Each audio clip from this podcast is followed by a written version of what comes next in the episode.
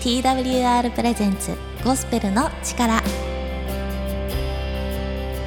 皆さんいかがお過ごしでしょうか？TWR がお送りするゴスペルの力のお時間です。本日金曜日のパーソナリティはゴスペルシンガーの矢崎風花がお送りいたします。今日も皆さんが元気になれるようなメッセージをお届けしていけたらと思います。番組では Twitter で皆さんのつぶやきを募集しております。番組で感じたことを Twitter ハッシュタグをつけてゴスペルの力でつぶやいてください。牧師さんへの質問や皆さんのいろんな意見もお待ちしております。はいということで皆様6月になりました。いかがお過ごしでしょうか？皆さんにとって6月というのは、えー、どんな月になっていますでしょうか、えー、私はですね6月と言いますとバースデー月でしてあーまた1年早いもう年を取ってしまうなと思う月が6月でございます。梅雨の時期なのでちょっとねあの太陽がなかなか顔を出してくれないと元気がねなくなってしまうような方とかなんだか悶々とするなとこう気分が落ち込むそんな時でもあるかもしれませんが、ね、皆さん是非ですね負けずに、えー、乗り越えていけたらいいなと思います。えぜひですね皆さんのお誕生日も教えていただきながら一緒にねこのラジオでお祝いできたらいいななんて思いますが、え皆さんも、え年を重ねるの嫌だなと思うか嬉しいと思うか人によって様々だとは思いますけれど1年間、えー、命が守られてよかったな、えー、そんな感謝できる年を一緒に重ねていけたら嬉しいなと思います。それでは今日も早速初めのコーナーに行ってみましょう。風花のもぐもぐ。はいこのコーナーは心や体の栄養になるような豆知識や名言などをベストセラーの本聖書からお届けしていくコーナーです。今日ももぐもぐ心の栄養をとってくださいね。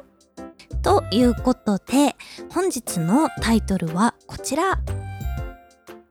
あなたは一りぼっちじゃない。あなたは一りぼっちじゃない、えー、このテーマでお届けしていきたいと思います。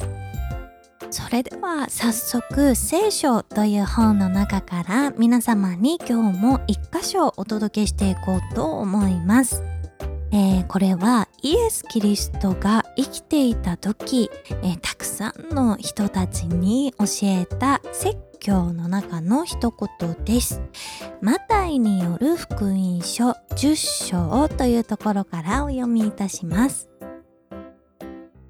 すずめの一羽でもあなた方の父神のお許しなしには地に落ちることはありません。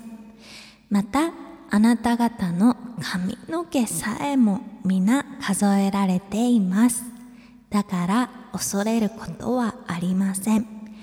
あなた方はたくさんのスズメよりも優れたものだからです。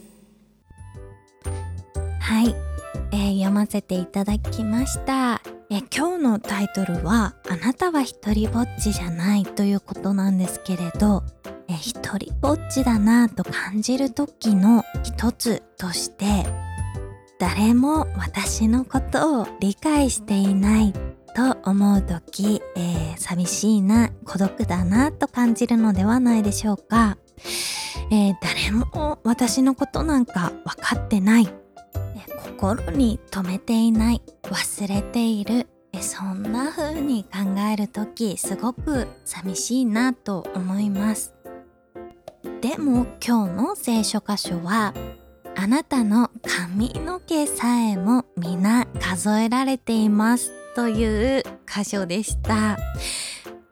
えー、神様というのはあなたの髪の毛が何本あるかすら知っているんだぞというあなたのことを全部分かってるんだぞという箇所だったんですね。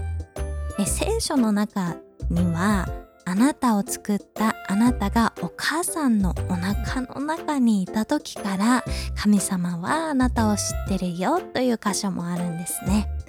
えー、誰も私のことなんか知らないわからないって思えるような時でも神様はあなたを愛していてあなたのことをいつも見ていてそばにいて大丈夫。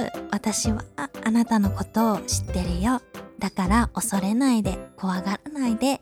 あなたはどんな動物よりも優れた素晴らしい人なんだよ。えそんなメッセージを届けてくれるのが神様です。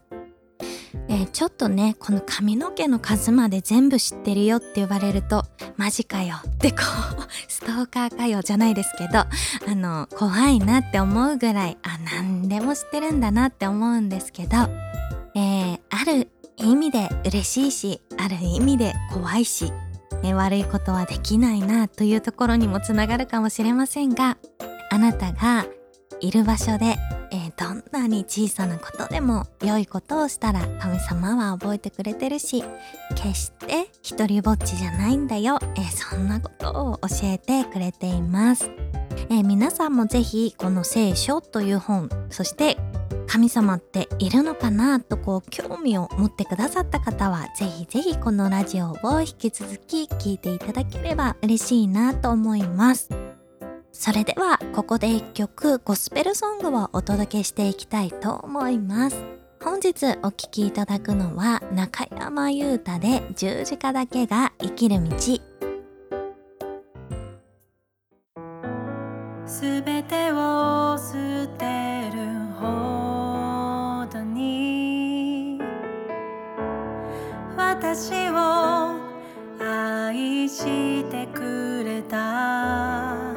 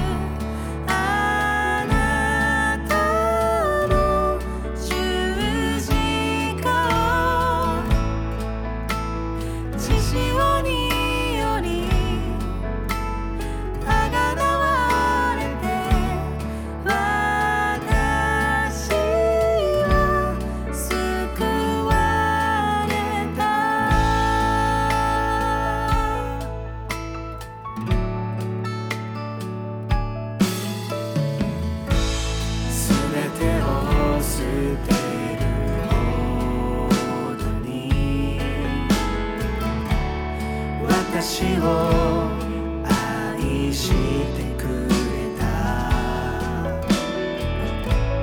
罪を許し自由にするため命を捧げてくれた。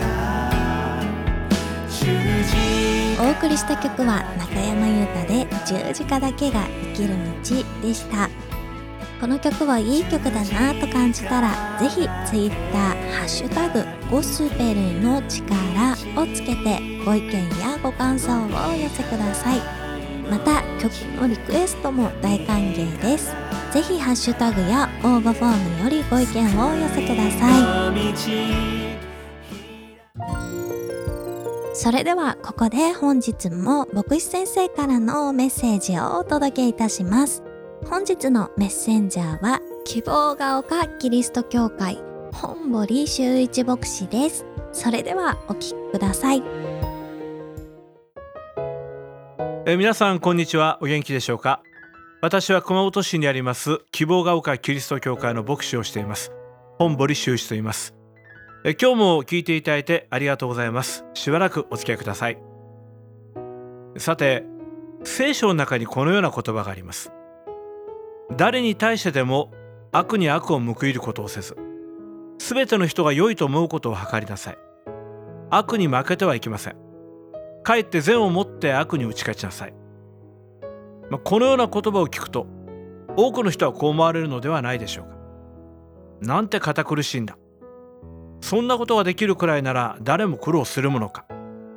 私にはそんなことはできっこない。だからクリスチャンなど絶対なれない。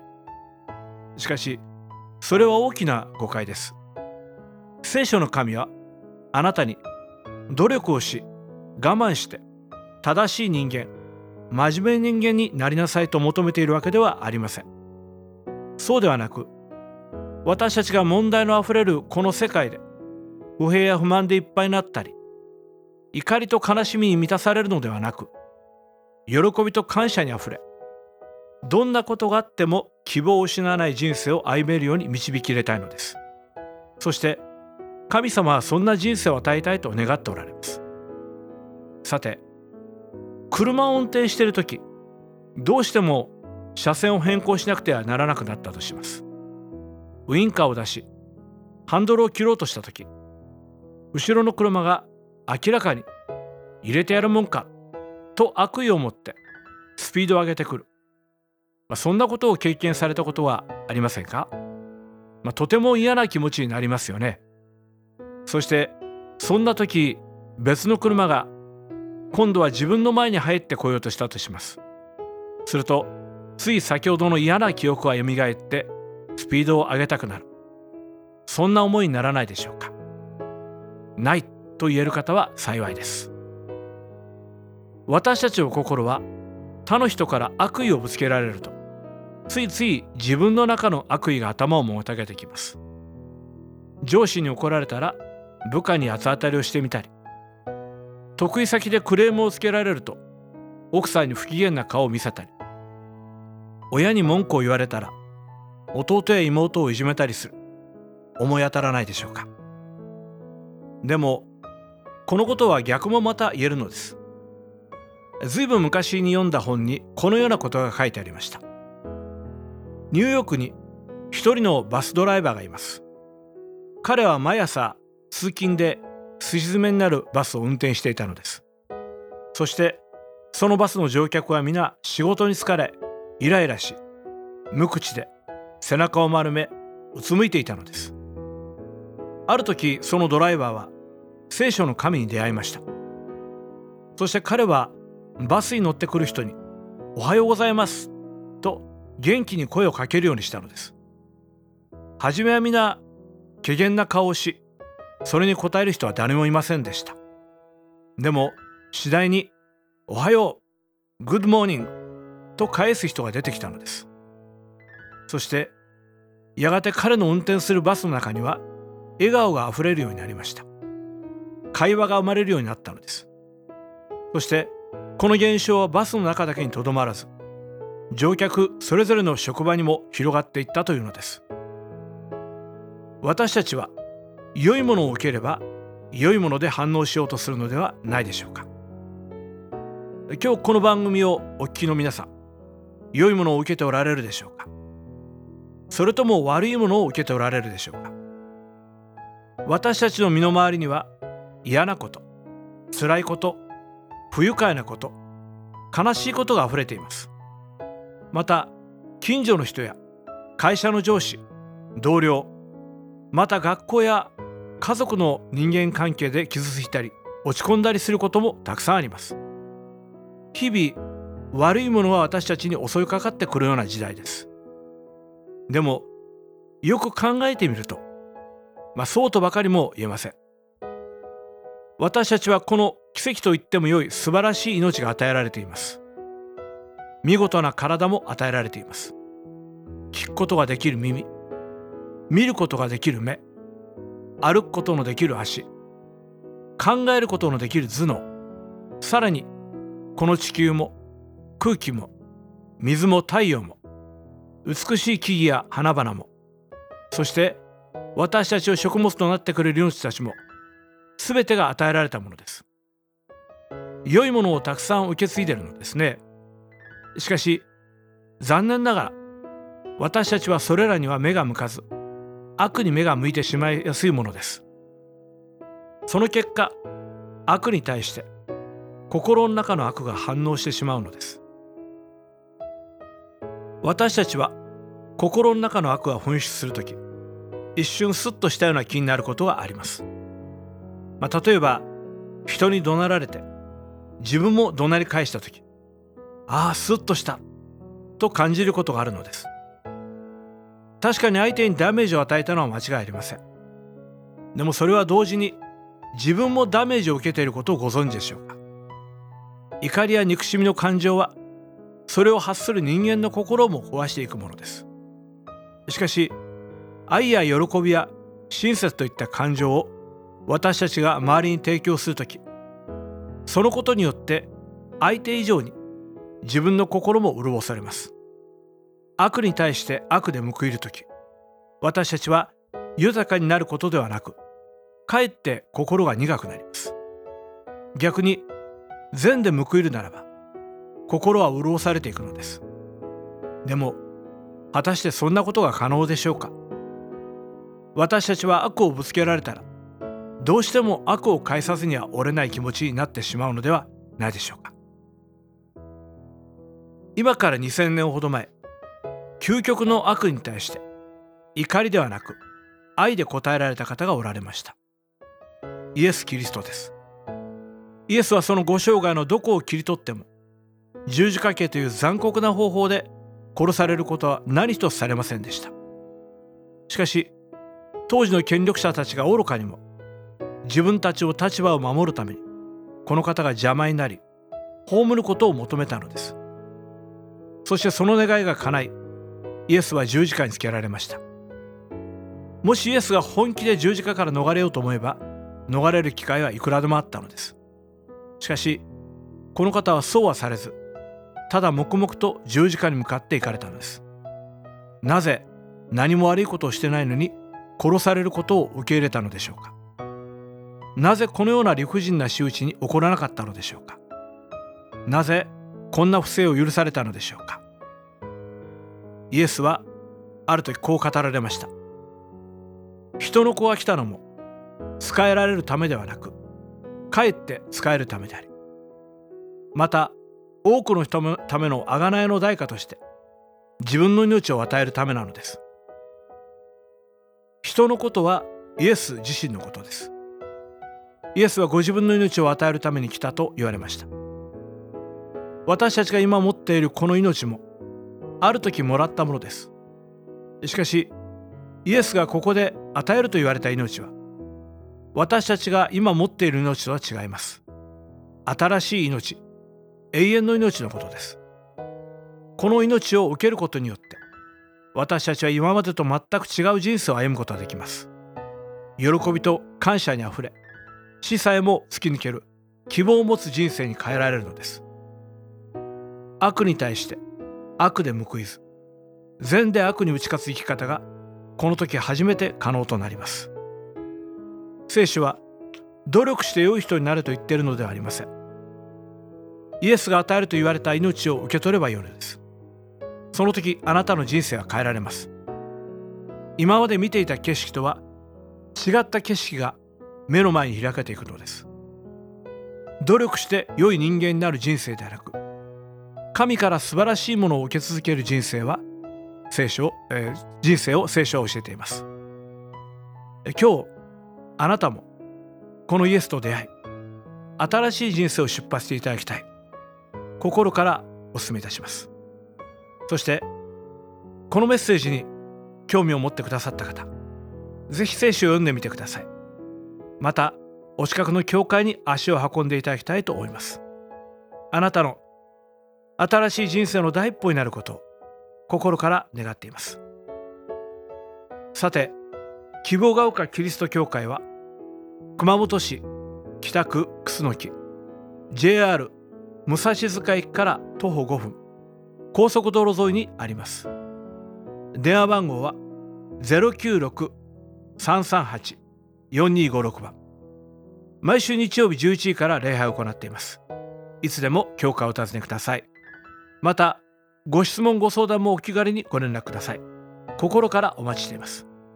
なお聖書のメッセージは動画サイトでも配信しています。YouTube で希望が丘キリスト教会で検索をお願いします。それではまた次の機会にお会いいたしましょう。はいありがとうございました。皆さんいかがだったでしょうか？えー、悪に悪で返さない、えー悪にも善で勝利する、えーそんな言葉がすごく心に残りました、えー私もつい最近ですねこう YouTube で発信をしているといろんなコメントをくださる方がいるんですが中にはこうちょっと嬉しくない言葉で言ってくる人とかもいてそれに対してうんどうやって返そうかなとこう考えた時に言い返してやりたいって思う時があったりするんですよね。この人間なので。でもやっぱりこの聖書の言葉を知っているといやいいことでこれをどうにかしたいな。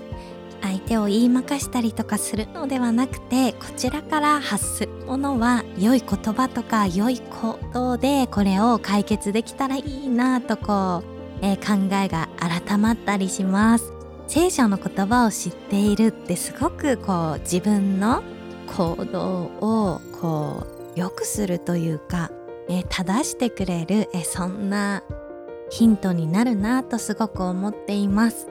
えー人間は弱いので正しくとか綺麗にとかそういう生き方って難しいなと思うんですけれど、えー心をこう整えてくれる。そんな言葉が、えー心にあるってすごく大切だな素敵だなと思います。貴重なメッセージをありがとうございました。ふーちゃんお便りコーナー。皆様お便りコーナーのお時間です。いつもこのゴスペルの力にお便りくださる皆様聞いてくださっている皆様ありがとうございます。金曜日のフーチャーお便りコーナーではトークテーマを1ヶ月分決めさせていただいてお便りを募集しております。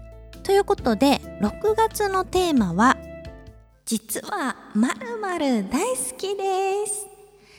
はい皆さんの大好きなものというのをテーマにさせていただいております。実はこれが好きなんだよね。なんていうものがある方ぜひぜひお便りをお待ちしております。ということで今日お読みしていきたいんですけれど5月のテーマ「私の頑張っていること」というのに、えー送ってくださった方がもう一人いたので今日はそちらをお読みしていきたいと思います。ラジオネームうさちゅう田中さん。ありがとうございます。えゴスペルの力の皆さんリスナーの皆さんこんにちは。初めてお便りします。私が頑張っていることは頑張らないことを頑張っています。集中しだすとこうしたらいいんじゃないか。あっちの方がもっと良くなるんじゃないかと考えすぎて着地点がずれてしまうことも意外にあります。今は最低限何が必要なのかを考えて動くようにしています。性格もあってかこれが結構難しいです。はいありがとうございます。うさちゅう田中さん初めて送ってくださって嬉しいです。えー私も頑張らないっていうのを頑張っています。よくね口癖で頑張りますとか言っちゃうんですけどやっぱり頑張るってあまり体には良くなかったりとかね。あのメンタルで気負いすぎちゃって疲れてしまったりとかねありますよね。頑張らないということを頑張る、えーとっても素敵な目標というかとっても素敵なテーマだなと思います、えー私も皆さんにね頑張ってることを教えてくださいなんて言っちゃったんですが私も頑張らないというのはやってみたいなとこれからも思います。はい。ということで5月頑張っていることありがとうございました。6月のテーマは実はまるまる大好きですということで矢崎の好きなものをご紹介します。矢崎が大好きなものそれはソースです。皆さんソースです。あの茶色いソースです。矢崎風花ソースが大好きです。えー、知ってる方もいらっしゃいましたでしょうか？あのたこ焼きとかお好み焼きとかあと揚げ物ですね。コロッケとかイカフライとかだいたいああいうのを食べる時ソースっていうのを私はかけるんですけどソースが食べたくて揚げ物を食べる。えそんな気持ちでいつも食べています。ソースとマヨネーズのコラボこれ最高ですね。あの体にはあまり良くないんだろうけれどもえたくさんかけてしまうので最近は気をつけているんですが皆さんの大好きなものもぜひ教えてください。さあ間もなくお別れのお時間です。最後にお聴きいただく曲は神山美沙で命の日の限り。主は私の光私の救い。主は私の命の砦。さあ間もなくお別れのお時間です。ゴスペルの力最後まで聞いてくださった皆様ありがとうございました。今日のゴスペルの力も最高でしたね。ご意見ご感想はお聞きの放送局にお送りいただいても結構です。TWR の最新情報はホームページ twrjp.org twrjp.org をご覧ください。各種 SNS、インスタグラム、Facebook、Twitter でも TWR Japan TWR Japan で最新の情報を公開しております。ぜひフォローしてください。番組をもう一度聞きたい方や聞き逃した方のために Apple や Spotify のポッドキャストでも配信しております。TWR Japan ゴスペルの力で検索しお聞きください。それではまた来週までハッピーにお過ごしください。またね